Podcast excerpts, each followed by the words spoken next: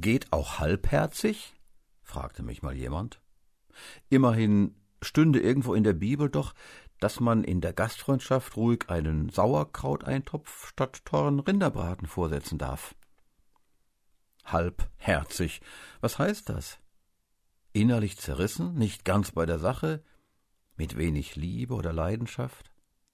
Begeisterung sieht anders aus. Irgendwie irgendwas auf die Schnelle. Aber was mal eben aus dem Ärmel geschüttelt wird, ist oft auch nur ärmlich.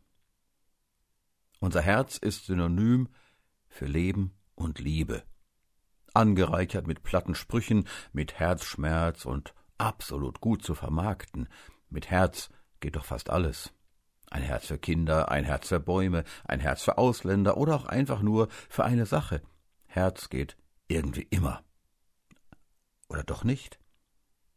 Ein halbes Herz ist zumindest ein ganzer Unsinn. So viel weiß jeder aus der Medizin. Geht auch halbherzig? Ganz falsch war das nicht, was mir mein Gesprächspartner da sagte, aber beim Bibellesen, da lohnt es sich immer genauer hinzusehen. Tatsächlich steht im Buch der Sprüche, Kapitel 15, Vers 17, besser ein Gericht Kraut als ein gemästeter Ochse. Aber da steht noch mehr. Besser ein Gericht Kraut mit Liebe als ein gemästeter Ochse mit Hass. Also geht es nicht um Halbherzigkeit, sondern um Abgrenzung zum Hass. Negative Gefühle sollen vermieden werden, falschen Motiven soll niemand auf den Leim gehen. Im Bild ja, lieber eine einfache Hausmannskost als Braten mit innerer Ablehnung. Es muss ja nicht gerade Hass sein. Wir haben eine Redensart, die lautet weniger kann mehr sein.